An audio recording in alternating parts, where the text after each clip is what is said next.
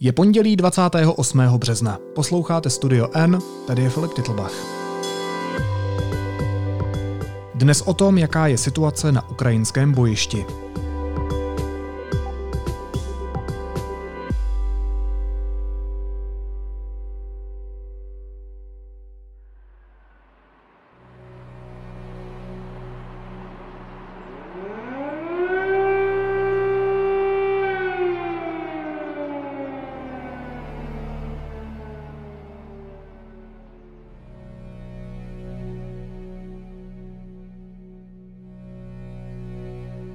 Válka na Ukrajině trvá už přes měsíc. Z bojiště přicházejí zprávy o zvěrstvech ruské armády, ale také o opatrné ofenzivě Ukrajinců. Jaká je teď situace na frontě? O tom si budu povídat s redaktorem deníku N Honzou Vernicerem, který u nás v redakci sleduje armádní témata. Honzo, vítej, ahoj. Ahoj Filipe, děkuji za pozvání.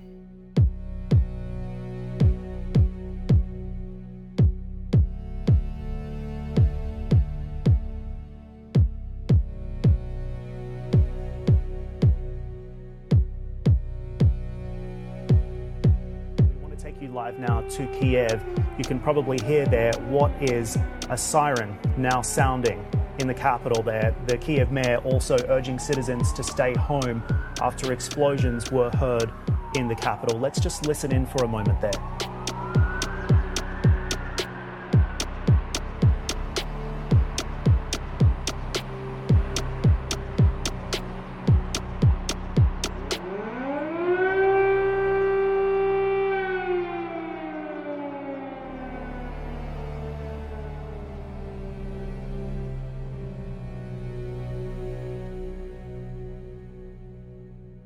Kdo má v tuhle chvíli navrh ve válce na Ukrajině?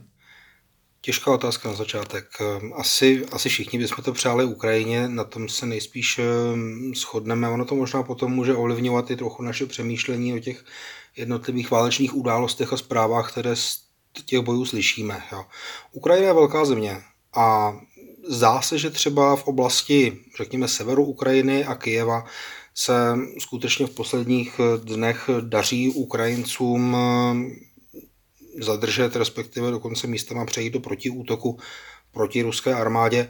Nejspíš se to částečně daří i na jihu Ukrajiny v oblasti Chersonu, byť ten teda ještě pořád rusové okupují.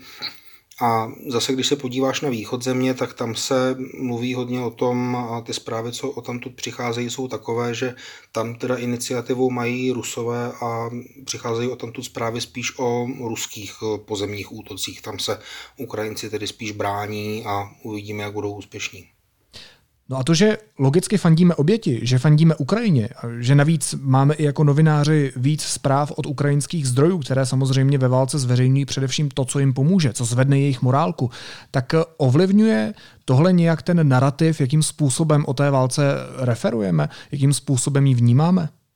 Bych se možná trošičku ošíval použít to slovo fandíme. On to není sportovní zápas, jo. je to válka, umírá tam spousta lidí. Já že ty jsi to tak nemyslel, ale občas uh, asi stojí za to uh, si to tak nějak připomínat jako výslovně, že to, že to není nic pěkného. Tam uh, samozřejmě, že nás to ovlivňuje, tak každou zprávu, která pro Ukrajinu z toho bojiště přijde a zní dobře, tak eh, spousta lidí má tendenci masivně rozšířit po sociálních sítích. Samozřejmě oni cítí nějaké uspokojení, že se Ukrajincům něco povedlo, nedělají to ve zlé víře, ale potom třeba se můžou uchytit i zprávy, které nejsou úplně pravdivé nebo nejsou minimálně potvrzené. Takhle se před časem třeba šířila zpráva o zničených 30 nebo 40 ruských vrtulnicích u Chersonu což by bylo ohromné číslo, ale pak se to nepotvrdilo, nebo aspoň já jsem si toho nevšiml, že by tam jednorázovým útokem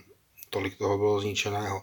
A třeba zase ty zprávy kolem Kijeva, kde se tedy Ukrajincům daří dělat takové ty výpady, řekněme, eh, za ruské linie, ničit jim nějaké ty zásobovací prostory nebo velitelská stanoviště, tak eh, to si taky říkáme, že to vlastně jako pozitivní zpráva pro vývoj té války, protože Ukrajina je tím státem, který je napadený barbarskou agresí plošnou, tak eh, to třeba vnímáme jako důležité nebo velké dění, že prostě Ukrajinci přešli do protiútoku, ono do titulku se toho vždycky vejde poměrně málo. Ale to, co se děje třeba na východě Ukrajiny a ty ruské útoky tam, tak a třeba na jihovýchodě Ukrajiny, tak to zase pro Ukrajince tak moc pozitivní není. Jo. Tam, tam prostě ztratili nějaké území, které budou možná obtížně dobývat zpátky, pokud do toho plošnějšího protiútoku tam přejdou. Pořád jim hrozí, že ztratí Mariupol, který má teďka významnou, řekněme, symbolickou hodnotu toho odporu a pořád jim hrozí nějaké obklíčení na východě. To taky nejsou úplně malé zprávy, které by bylo radno přehlížet. Děkuji Honzo, že jsi mě upozornil a opravil u toho slova fandit, protože ta volba slov je v téhle chvíli naprosto klíčová.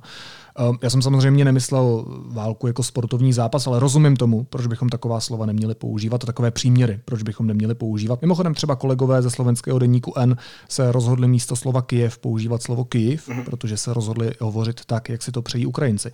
Ale pojďme dál. Ehm, Rusko signalizovalo změnu válečných cílů a teď hlásí, že se zaměří zejména na východ Ukrajiny. Jaká je tedy teď taktika ruské armády? Už to nějak dokážeme po tom měsíci bojů odhadnout? On to vlastně řekl v pátek zástupce náčelníka ruského generálního štábu, generál Sergej Ruckoj. On velí vlastně operativě ruského generálního štábu, to znamená aktuálním operacím. Já si myslím, že tam vlastně jednak můžeme použít to slovo změna těch cílů, ale ono je to vlastně zmenšení těch cílů, když se na to podíváš, protože Rusové to doplnili takovým za mě poměrně bizarním výrokem, že dosáhli vlastně toho eh, v té první fázi operace, čeho chtěli, to znamená zničení podstatných sil ukrajinské armády, to není pravda.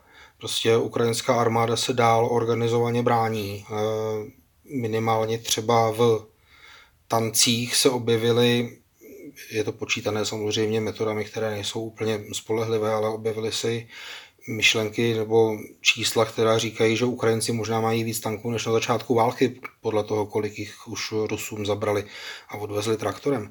Ale toto trochu zlehčuju. Jo.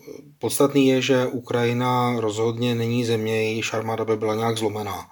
To, to opravdu ne, takhle, jak to Rusko zarámovalo v pátek, tak to pravda není. A já to čtu, eh, tady to prohlášení zpátku tak, že oni potřebují vybudovat eh, obraz nějakých cílů, o které usilují, které se jim třeba možná mohou podařit. A potom řeknou, tak vidíte, naše operace byla úspěšná, dosáhli jsme, čeho jsme chtěli a teď můžeme jednat o míru nebo o příměří. Jo, a už v tom tak trochu zaniká to, že vlastně na začátku ruský diktátor Putin mluvil o denacifikaci Ukrajiny, a, která má mimochodem prezidenta s židovskými předky. A vlastně asi si představoval, že ta ruská armáda Ukrajinu bleskově obsadí a dosadí tam nějaký loutkový režim a to se vůbec nestalo a už se to nestane. Takže chápu to správně, že se vytváří nějakou umělou půdu pro to, aby to Putin mohl doma vysvětlit? Protože Ukrajina se brání už neuvěřitelných 33 dní. Dneska je to 33 dní. Dá se už teď přesněji říct, o co Kremlu tedy jde? Je to, je to obsadit celou zemi, připojit k Rusku Ukrajinu, rozdělit Ukrajinu na dvě poloviny, jak se teď v poslední době objevuje v médiích, okupovat ji nějak po léta, zničit ji. Co je tím hlavním cílem? To je právě to, co kdybychom věděli, tak budeme moc s Vladimirem Putinem eh, velmi dobře jednat a nějakým způsobem docházet eh, k podmínkám příměří, anebo si říct, že to jednání opravdu nemá smysl a má smysl jen bojovat. Jo. Eh, je možné, že v Kremlu by stále ocenili takové ty maximalistické cíle obsadit Ukrajinu, dosadit loutkovou vládu. Nejspíš už vědí, že se to podařit nemůže a já si myslím, že oni vlastně teďka se snaží vybudovat eh, obraz nějaké pozice, kterou možná můžou dosáhnout, to by bylo to obsazení východu Ukrajiny, aby mohli říct, že teda dosáhli svého, zničili ty ukrajinské nacisty, jak říkají, což samozřejmě tak je prohlášení eh, v duchu jejich propagandy. A aby mohli prostě tvrdit, že dosáhli svého, tak si prostě rozhodli, že ty cíle teďka oznámí, eh, oznámí trochu menší eh, z mého pohledu, to je ten východ Ukrajiny, možná Mariupol a, a potom třeba budou ochotnější jednat. Oni každopádně, když to řeknu stručně, tak eh, potřebují mít, no, moci nabídnout nějaký obraz, nějakou verzi reality, ve které tu válku vyhráli domácímu publiku. Protože ruskému režimu možná, možná může jít i o přežití a prostě nechceš být diktátor, který eh, zautočí na nějakou strašně slabou zemi, tváří se, že ji zlikviduje a zjistí, že to prostě vůbec nejde, že si ti Ukrajinci pořád drze brání.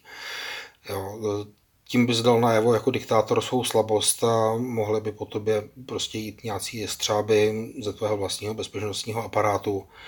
A já si myslím, že Rusko potřebuje jednoznačně eh, nějakou exit strategii, něco, co bude moct vydávat za svůj úspěch. No. A patří do těch cílů i Kyjev, případně Kyjev jako takový, protože se neustále objevují zprávy o tom, jak se ho Rusové snaží obsadit z různých stran, že ho ostřelují, že v té kijevské oblasti postupují. Zdá se, že spíš už ne, že by asi bylo pro Putina hm, skvělé, kdyby mohl uspořádat eh, přehlídku vítězství 9. května na náměstí v Kijevě ale já vlastně nevidím moc eh, způsob, jak by se mu to mohlo podařit. Jo. Kiev je obrovský město, který se bude dobývat, pokud by ho Rusové dobývali prostě dům od domu. Potřebovali by na to spoustu vojáků a oni ty vojáky nemají. Oni prostě je používají na řadě míst na Ukrajině. Ta ruská linie je poměrně řídká, teď to teda říkám jako malinko nadsazeně, ale prostě mají ty vojáky rozprostřené na hodně míst, mají ty jednotky rozředěné a nemají tu koncentraci sil a nějaké přesily u Kijeva, která by umožnila to město získat. Nehledě na to, že ty ukrajinské protiútoky, teda jak tomu rozumím já, tak vlastně směřují k tomu, že se ruské dělostřelectvo bude muset od Kijeva stáhnout dále, nebude ho moc ani ničit, nebo aspoň teda část toho dělostřelectva.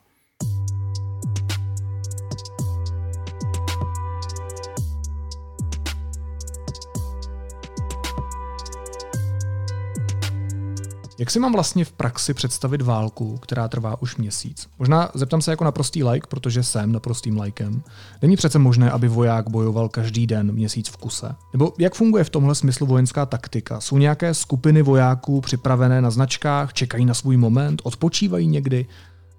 jak vypadá den vojáka?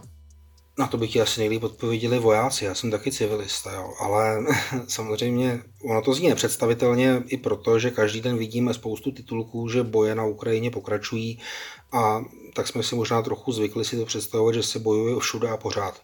To tak úplně pravda není. Eh, jsou na různých místech eh, různé jednotky třeba dočasně odpoutané z těch bojů a dozásobují se nebo nějakým způsobem se doplňují. Potom samozřejmě jsou místa, což je třeba typicky ten Mariupol, kde teda ty boje jsou asi hodně intenzivní v tom smyslu, že toho prostoru na odpočinek na nějaké střídání tam je minimum. Tam, tam se asi opravdu bojuje prostě pořád. Je to intenzivní. Samozřejmě pokud máš jako velitel možnost, aby tví vojáci odpočívali a spali, tak to uděláš, protože potom budou výkonnější. Ale, ale někdy tu možnost prostě nemáš. Já sleduju na Twitteru jednoho amerického veterána válečného Johna Spencera. On byl v Iráku, účastnil se tam nějakých misí eh, pozemních a nějakých bojů pozemních, myslím, že ve Fallujah. A on se teďka specializuje na válčení ve městech a v těch jeho radách nebo manuálech, které mimochodem Ukrajinci studují celkem pilně, tak je třeba poznámka, že si nikdy nesmíš dovolit, aby více jak dvě třetiny tvých vojáků spaly že musíš prostě rotovat ty vojáky v tom spaní a musíš mít připravený nějaký síly, eh, který zvládnou nějaký překvapivý útok. Z tyhle poznámky mimochodem ale vyplývá taky to, že potřebuješ, aby ty vojáci odpočívali, aby se někdy vyspali, když, když ji malinko otočím. Jo. Takže ta válka je samozřejmě extrémní eh, situace, extrémní dění, na kterým my nejsme zvyklí, hrozně těžko se nám to představuje. Jo. A jsou, jsou prostě místa, kde se bojuje intenzivně, kde toho prostoru na odpočinek je opravdu málo. A když budeš spát, tak tě tam někdo přijde zastřelit. A jsou zase místa, kde teda je možnost eh, nějakým způsobem ty jednotky třeba trošku točit, ty vojáky v boji a, a dosáhnout teda toho, že si odpočinou trochu víc. No. Je to jak už jsem říkal, Ukrajina je velká země a ta fronta nevypadá všude úplně stejně. Skoro od začátku války slýcháme, že na tom ruská armáda není moc dobře, že jí provází potíže se zásobováním, potíže s morálkou. Je to tak opravdu? Já si myslím, že zpráv, které tady to naznačují, přichází vlastně příliš mnoho na to, aby to bylo celé vymyšlené a že ty problémy Rusko má. Zase není to úplně všude stejné a třeba problémy se zásobováním jsou logicky větší tam, kde se Ukrajincům líp podaří prostě napadnout zásobovací linie ruské, nebo třeba na míře korupce eh, těch ruských zásobovacích řetězců lidí v nich. A co se týče ruské morálky, tak ta samozřejmě se bude taky lišit podle toho, jestli tvoje jednotka je dobře zásobená a má malé ztráty, anebo jestli je to jednotka, která utrpěla úplně strašné ztráty a rozkazy velitelů vypadají, že vůbec nevědí, co dělají. Jo, v takové chvíli nemáš motivaci pro ty velitele nějak moc bojovat eh, a spíš se snažíš tam neumřít. Takový jeden z jako příkladů, který se vlastně šíří, momentů, který se šíří každý den někde, tak je zpráva, že se někde šli ruští vojáci těch okupovaných civilistů ptát, jestli nemají něco k jídlu. Tak eh, si představ, že jsi voják a jdeš dělat tohle, tak to ti asi úplně důvěru v to, že tvému vedení o tebe jde a že se o tebe nějak postará, to ti nepřidá. Jo. A oni prostě bojují útočnou válku, jsou na území, kde ti civilisté jim nejsou nakloněni, jsou závislí silně na těch svých eh, zásobovacích liních a třeba na nějakém spravodajském průzkumu. A ta útočná válka je v tomhle komplikovanější, náročnější eh, než, než ta obrana vlastního území. Svým způsobem samozřejmě zase ti pomáhá to, že máš, eh, máš třeba víc techniky. Ale Rusko tyhle problémy má zcela zjevně, si myslím. Taky by mě zajímalo množství ruských vojáků, protože se objevují zprávy, že Rusko má nedostatek vojáků, ale jeho armáda by přece měla být obrovská. Tak proč nefunguje to známé nás mnogo? Těch důvodů je několik.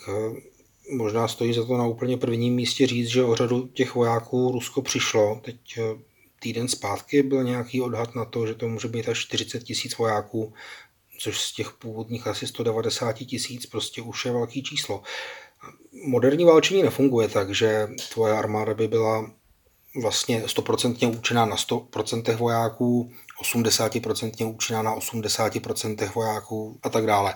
Jo, tam vlastně jakmile je ztraceno, teď já nevím, kolem řekněme 30% vojáků, to jsou, to jsou zhruba alianční metodiky, eh, západní metodiky, tak eh, z toho původního stavu, tak už vlastně ta bojeschopnost, ta akceschopnost té jednotky jde poměrně prudce dolů. Je otázka samozřejmě, ruská struktura bude asi trošku jiná, ale taky se tam dá čekat, že při ztrátách eh, určitých začne ta bojeschopnost klesat poměrně hodně. A dál potom těch důvodů samozřejmě můžeme jmenovat, eh, můžeme jmenovat ještě řadu. Jednak to, že teda Rusové Ukrajinu zjevně podcenili, nebo teda Kreml Ukrajinu zjevně podcenil, nečekal ten odpor, takže těch vojáků nezhromáždil dost. Za druhé to, že schromáždit těch vojáků dost je pro Rusko možná poměrně obtížné. Rusko má určité demografické problémy, které způsobují, že těch odvedenců, branců v ruské armádě je o něco méně, než jich tam bylo třeba před 20 lety. On to nejspíš není úplně zásadní problém, ale každá troška samozřejmě hraje roli. Eh, Rusko se teda snažilo dávat najevo, že tam žádné brance vůbec nemá, což v praxi znamenalo, že branci museli podepsat kontrakt a tím se z nich stali vojáci z povolání. I tímhle si Rusko pomáhalo. Jo. Vidíme, že si pomáhá tím, že stahuje vojáky z Jižní Osetie třeba nebo z Karabachu. Takže zjevně je vidět, že tam těch vojáků prostě není tolik, kolik by Rusko chtělo. No a potom samozřejmě to, Rusko je přibližně třikrát lidnatější než Ukrajina, zhruba, možná trochu víc, tři a půlkrát.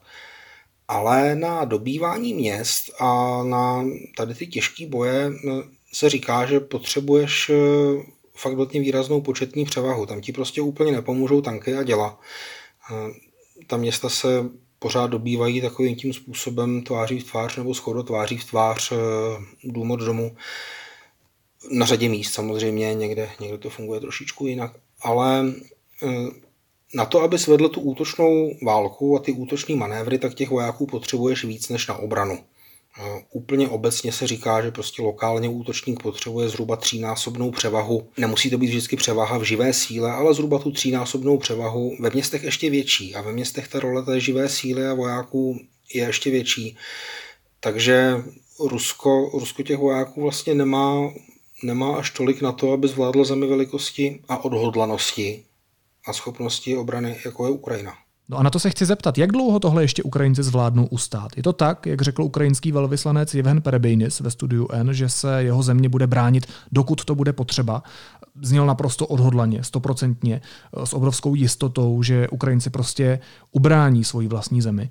A nebo to má nějaké limity? Limity to určitě má, jenom nevidíme, jak jsou daleko. Ta země bude bojovat, dokud se nezhroutí její vůle bojovat, což nevypadá, že by se mělo stát nějak v brzku.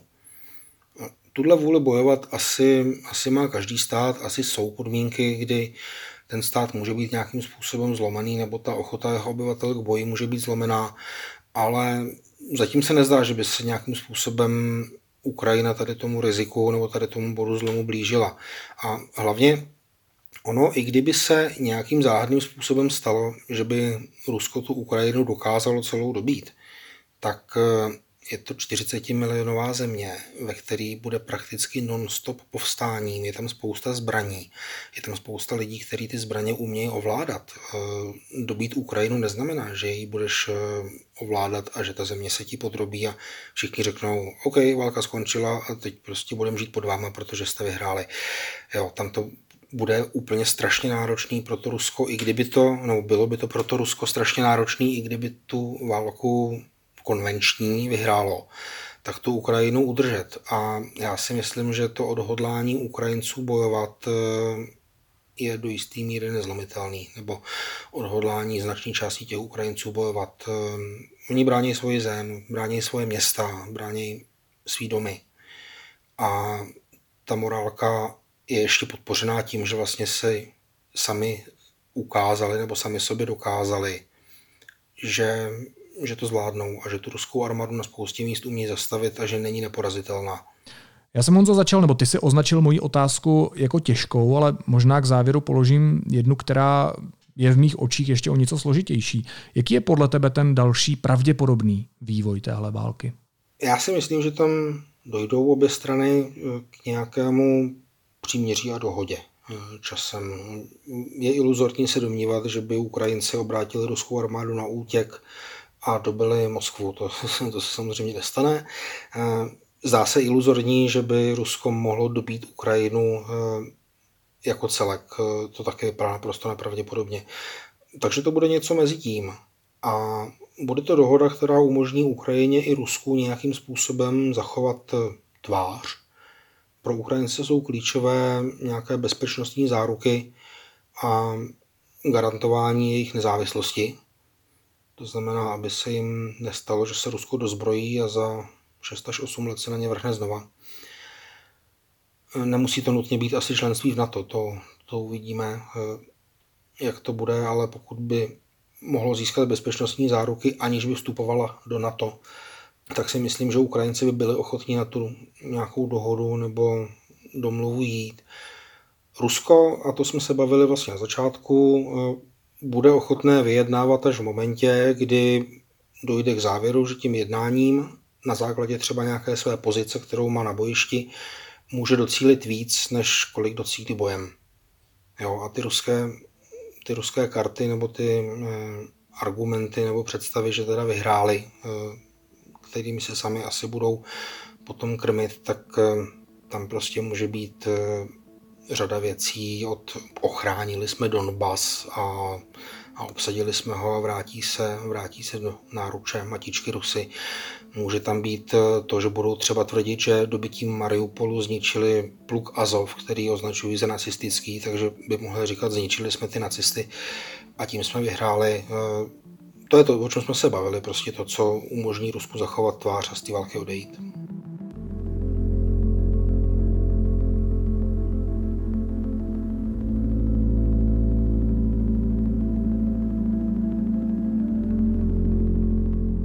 Ty ve svém komentáři píšeš, že tahle válka nás všechny bude bolet dlouho, a to i poté, co skončí.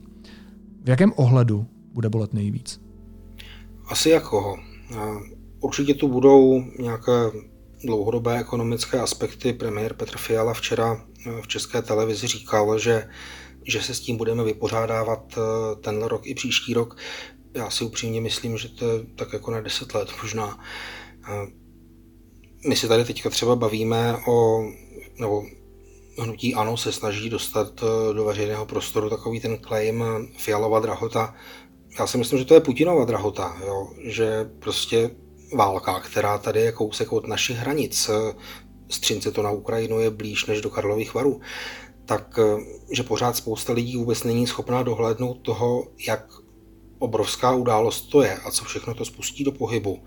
A že se nám prostě bude i kvůli té válce časem žít to něco hůř a moc s tím vlastně nemůžeme udělat, že se to můžeme snažit kompenzovat, ale úplně to nesrovnáme. To je jedna věc, řekněme, hospodářské aspekty. A druhá věc samozřejmě souvisí s tím, že díky sociálním sítím my tu válku vidíme hodně zblízka. Hm, vidíme ty fotky, obrázky, videa.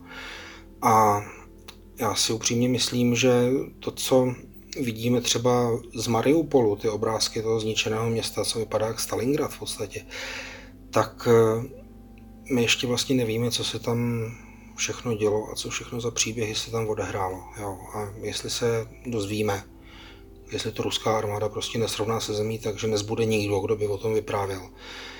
Tak jestli se ty příběhy dozvíme, tak že to bude ještě hodně bolet a že se budeme tak nějak vypořádávat eh, všichni. Třeba s tím, že se bude vkrádat otázka, co jsme kdo dělali a jestli jsme dělali dost, když umíral Mariupol.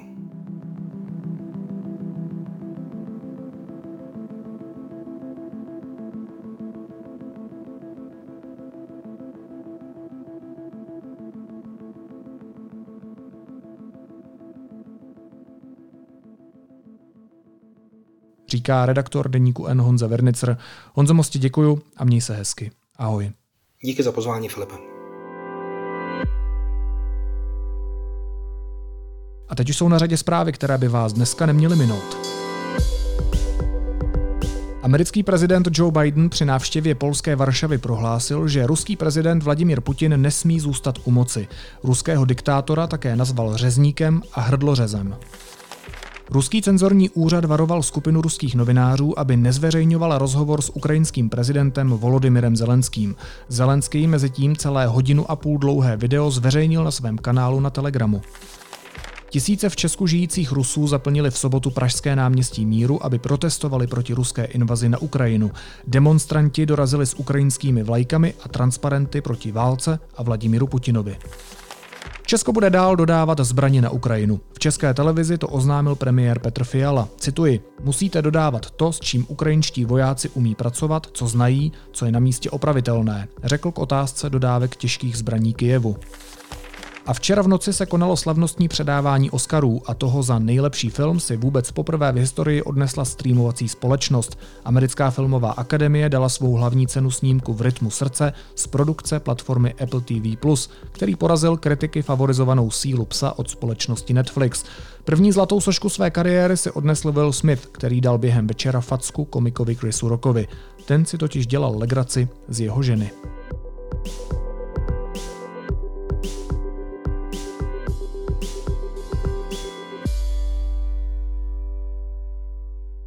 A na závěr ještě jízlivá poznámka. Předávání Oscarů sleduje rok od roku méně lidí. Zatímco před deseti lety měl ceremoniál skoro 40 milionů diváků, loni to nebylo ani 10 milionů. Letos se ale na Oscarech stala zajímavá věc, díky které teď o cenách mluví úplně všichni. Herec Will Smith se rozzuřil a udeřil do tváře komika Chrisa Rocka, který si utahoval z jeho ženy. Tady ale přichází skandální odhalení studia N – ve videích, kterých je plný internet, slyšíme, jak Will Smith pořvává, že si Rock nebude brát do úst jeho ženu. Pravda je ale jiná. Přinášíme vám exkluzivní audiozáznam toho, co se doopravdy stalo. Jada, I love you. G.I. Jane 2, can't wait to see it. All right? Dostaneš flákanec. oh, wow. Wow. Prostě hollywoodský flákanec. Naslyšenou zítra.